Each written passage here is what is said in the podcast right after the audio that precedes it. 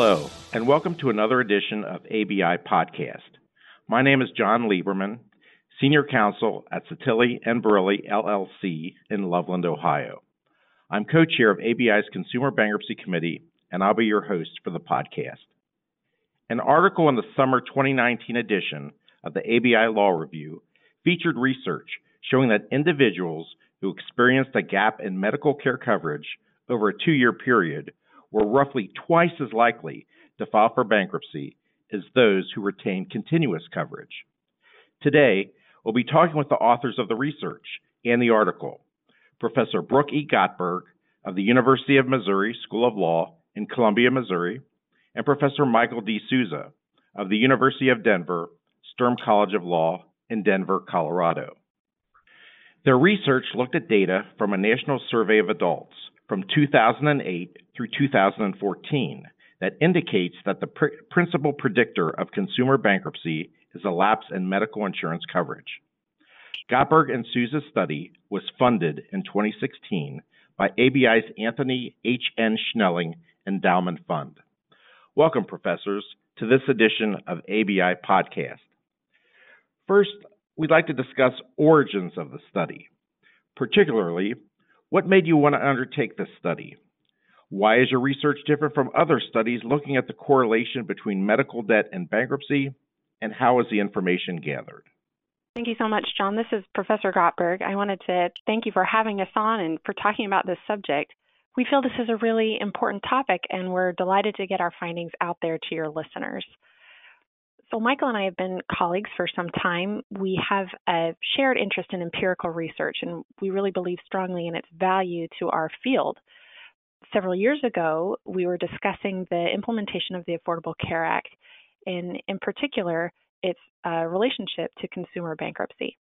We had this theory that maybe there was going to be a difference in bankruptcy filing rates between Colorado and Missouri because Colorado uh, had expanded Medicaid and Missouri hadn't. And so our thought initially was to do some data driven empirical analysis to determine if that was true. As we started looking into it, it occurred to us, and actually mostly it occurred to Michael, that we might be jumping the gun insofar as at that time there weren't any conclusive studies that actually linked having health insurance to a decrease in filing rates. Yeah, let me chime in. Thank you, Brooke, and thank you everyone for including us and, and interviewing us as well. This is Professor Sousa. Um, Brooke is absolutely right. What also prompted us to undertake the study after thinking about all those things is that Brooke and I are familiar with the bankruptcy research, obviously, that's been done before. And for two decades, uh, bankruptcy scholars and social scientists have been raising the issue uh, of what percentage of consumer bankruptcies are driven or air quotes caused by medical debt.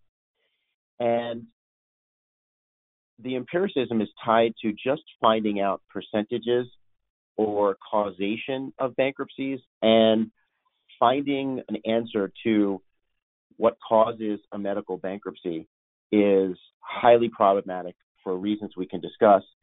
And two, after Brooke and I started talking about this project, uh, I think we both came to the conclusion that simply asking what percentage of bankruptcies are medically related isn't the most important question.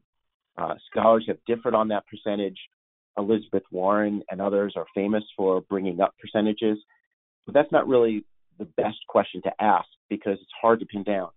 So we reframed the issue, uh, and that's how this study started uh, to germinate. And is what is the link between health insurance and a medical bankruptcy or a consumer bankruptcy that is somehow related or correlated with medical debt? So, in short, we wanted to pose the question of what is the correlation between possessing health insurance or not and needing to file for bankruptcy. So we were framing questions. I think we were both struck by how the conversation was going in the wake of the Affordable Care Act, or even in you know preceding it, how President Obama, among others, was linking the need for the Affordable Care Act with the desire to reduce the number of bankruptcies. And all of this, of course, was stemming out of this very important research that had been conducted by Elizabeth Warren, Melissa Jacoby, and many others. But again, that was all looking at this this idea of how much medical debt does a, a bankrupt debtor have implicit in the discussion, or maybe assumed in the discussion, was this idea that medical debt was only a problem because people didn't have health insurance. And so this push for health insurance was intended to reduce the need for bankruptcy. But that actual association, the link between health insurance and bankruptcy, wasn't really being studied. If the question is, does having insurance help prevent bankruptcy? That's what we should be studying and not sort of the the lead in well does medical debt cause bankruptcy? And we assume that medical insurance will solve that medical debt problem. Even today much of the discussion especially much of the political discussion regarding this very important issue of health care at least if you listen to the democratic primary debates it surrounds the type of health insurance we we should be providing people as a nation um, in light of this focus, we thought we needed data on health insurance, not just medical debt. And John, let me add one thing. You asked in part, why is our research different from other studies and how is the information gathered? And let me address that without getting too wonky in the statistics. Um, past studies have generally uh, generally looked at data sets where people have already filed for bankruptcy. And that's a big distinction from what we've done because you're sampling by looking at people who have already filed, you're sampling on your variable of interest, the dependent variable, people who already filed.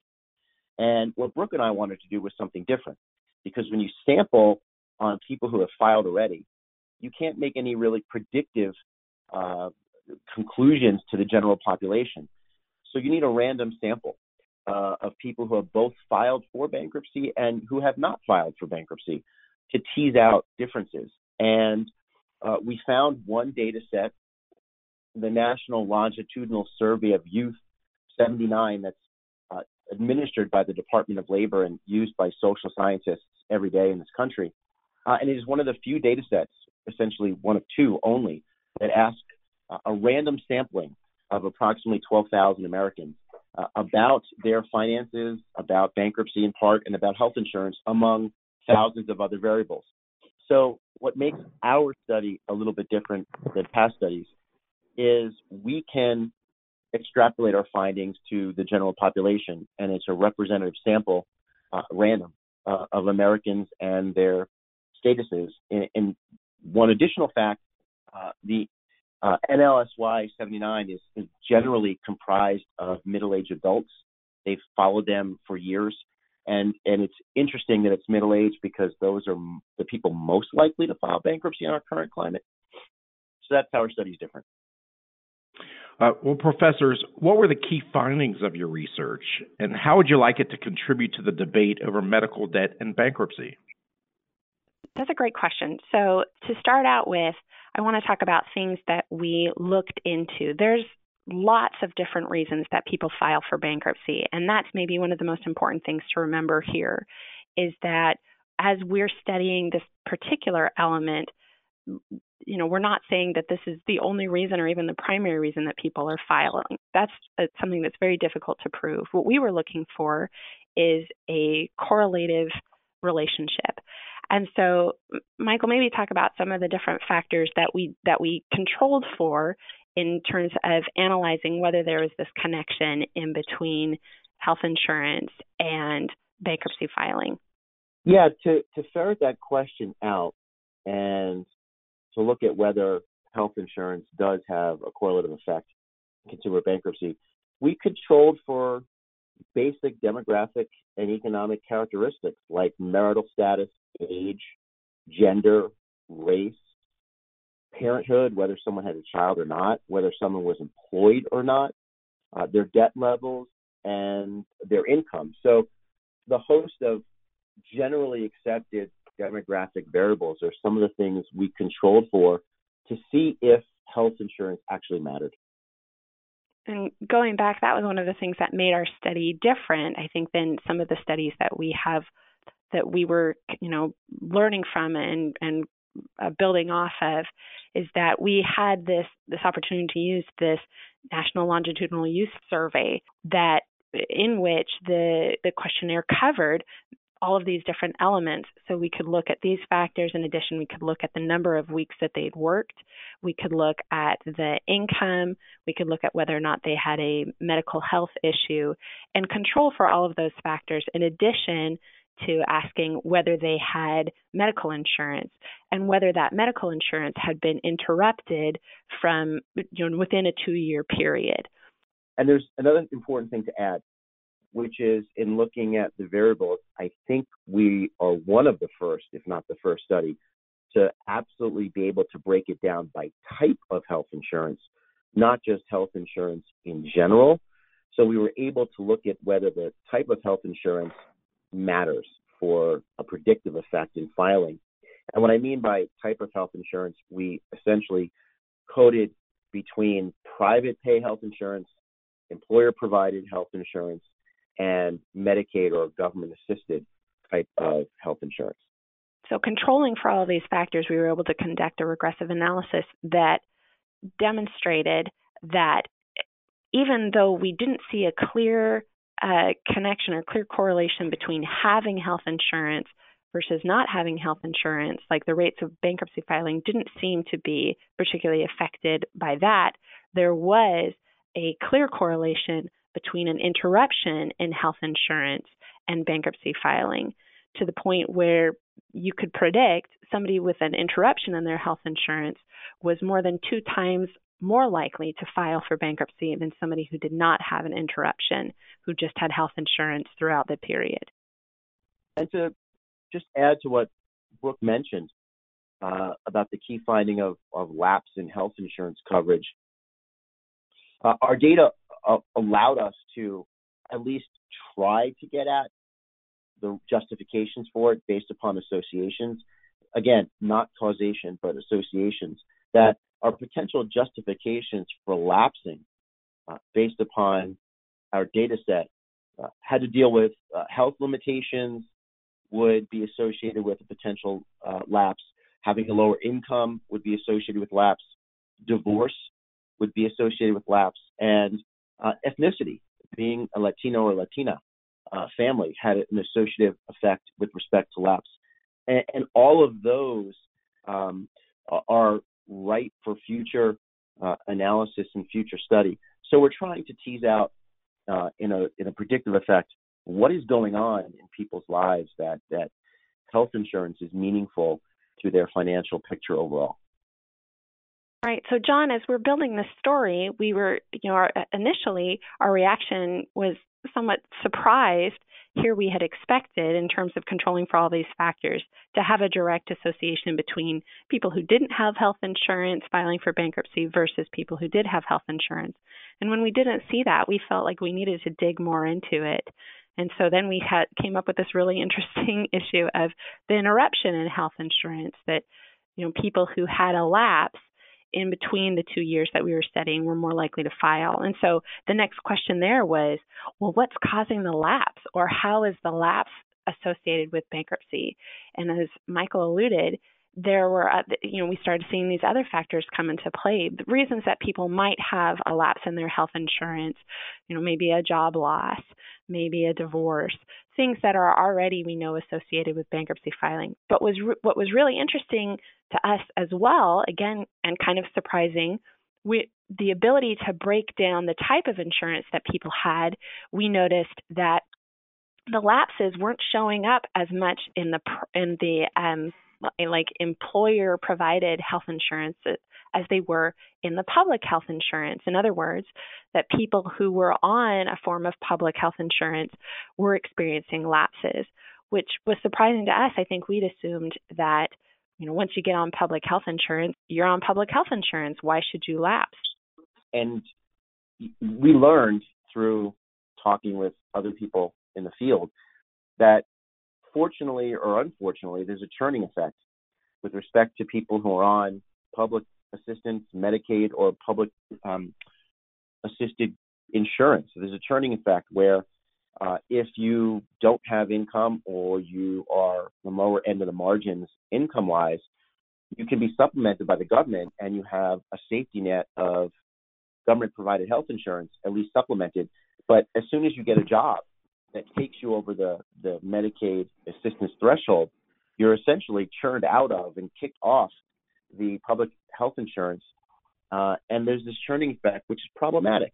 If you think in the larger picture of the Affordable Care Act and Medicaid expansions around the country, uh, it's problematic if your income causes you to lapse and your lapse is predictive of future bankruptcy, then is the point, uh, larger philosophical question is what is the point of helping people if it doesn't do much in the end, uh, if there is some financial calamity, or if your income increases to the point where you don't qualify for Medicaid, but you still don't have the financial backstop to protect you if something happens calamitous in your life.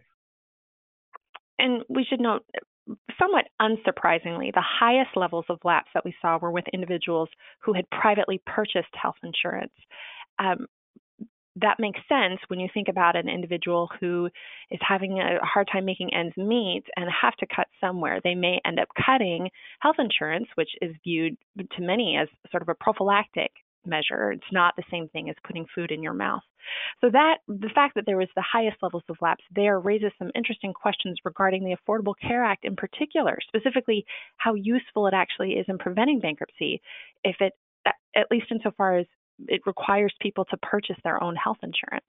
So, John, you asked how how we'd like our findings to contribute to this debate.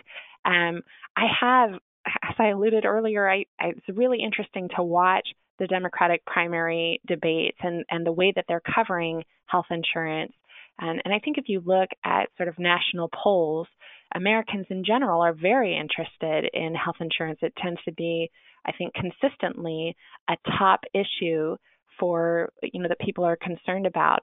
And so the the whole nature of the relationship between health insurance and financial issues, health insurance and bankruptcy is one that I feel like we've only just started to explore and this paper demonstrates a real contribution to that discussion. To go back a decade or more, the, the 2005 amendments to the bankruptcy code and, and the, the the narrative for the last 30 years or so is Congress, particularly conservative administrations, wanted to make bankruptcy means tested and a little bit tougher. And we don't want, generally speaking, um, the conservative bent. We don't want as many people filing for bankruptcy. Uh, so let's take steps to, to persuade them not to. And let's have some 2005 amendments and mean test it. But that's really the not not the correct political question, because if it is largely driven uh, by medical debt or health insurance or the lack of adequate health insurance, then maybe the, the political narrative, and Brooke, Brooke is right, the Democrats are discussing it now. Maybe if we don't want so many consumer bankruptcies, maybe the answer is not amending and tweaking the bankruptcy code. Maybe it's rethinking or continuing to think about universal health care coverage, not a scrimp or minimal level, but robust coverage that protects people when they do have uh, medical debt, they do have a calamity in their life, um, a medical illness. So what we're trying to do, what's happening now, is rephrase the question. Uh, that really is health insurance that should be protected uh, and provided, not necessarily making it more difficult to file bankruptcy. The bankruptcies may decrease substantially if more people in this country had adequate health insurance that wasn't um, uh, or didn't provide underinsurance for other things like prescriptions and copays. Um, that's the idea. One thing that we really struggled with actually in writing this paper is uh, it was especially important to me, and I think I, Michael can talk about uh, can speak to whether or not he willingly agreed to this or reluctantly agreed to this. But it was especially important to me that at least in this paper, we didn't jump straight into a specific policy recommendation. I just felt that our job here was to provide the data relative to how to what we discovered with regards to the correlation between medical insurance and bankruptcy.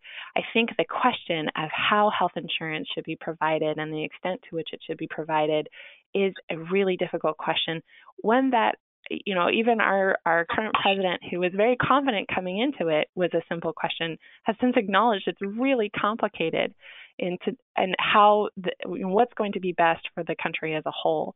And our findings are primarily, you know, so we're not, I don't think, taking a side either in terms of the, you know, in terms of what's being debated in the Democratic primary or what's being debated overall with health insurance. We're just reporting on the findings and with the hope that people will use this information to make good policy decisions. If you want to limit bankruptcies or if you want to reduce the number of bankruptcy proceedings that people are forced to go through, you may want to look at an, a changing the health insurance framework so that there's fewer interruptions, however that's accomplished. Because at least what our study suggests is that it's the interruptions and you know whatever is associated with those interruptions that is leading to the kind of financial crisis that leads people to file for bankruptcy. And I would agree with that. Well, what are your thoughts on solutions to some of the issues presented in your research? Uh, you know, John, we tried really hard throughout this process to not go so far as to answer that question. Um, we really felt like our role here as researchers was to provide the information necessary for policymakers to make good choices and informed choices. This area is so complex. I think um, both parties have been grappling with the notion of how much should we have a national healthcare policy and to what extent should we mandate health insurance coverage what should that health insurance coverage you know cover um, the questions there are so complicated i felt like really more research needs to be done. And and the best thing that we can do at this point is to provide the information that we have gathered. If the goal is to limit bankruptcies or to reduce the number of people who are forced to file because of financial calamity, then we should take a good look at ways to make health insurance uninterrupted. And that could take on a variety of forms. I think we were careful here not to advocate one policy in particular. Um, we're not signing up to you know to to a particular proposal. It's more providing the information and encouraging policymakers to make a good choice. I think we're also really enthusiastic about additional pathways of research that we can take. As you mentioned, we've been funded um, by ABI. We're extremely grateful for the, that opportunity, and we're hoping to take it further. Um, since our findings came out, you know, we've got uh, additional years of we've been looking at ways that we can incorporate the 2016 National Longitudinal Youth Survey and the 2018 survey as a way of expanding our understanding of what of what this relationship is between health insurance and medical bankruptcy. I'm talking about the 2016 and 2018 uh, national study results that we used for this uh, for this study, and uh, we're also looking into beginning a qualitative study, interviewing uh, debtors who have filed with regards asking questions about their experience with medical insurance and how it related to their decision to file. And just to pick up on what Brooke just mentioned, the next part of our study, the next phase is getting out and talking to debtors and interviewing them and speaking with them about their experiences in filing for bankruptcy in association with their medical debt and health insurance or lack thereof. And I think for the both of us, those narratives, those stories of heartbreak, those stories of struggling will be just as important uh, as as the raw data and the numbers tell because the numbers show patterns, but the interviewees in their own words will show us what happens, how it happens, why, and in a meaningful way, the struggles that people undergo with medical and health insurance and trying to survive uh, in our current economy. Well, thank you very much, Professor Gotberg and Professor Sousa, for joining me today for this engaging discussion. And thank you for listening to this edition of ABI Podcast. This and more than 200 others can be found in the newsroom at www.abiworld.org. Have a great day.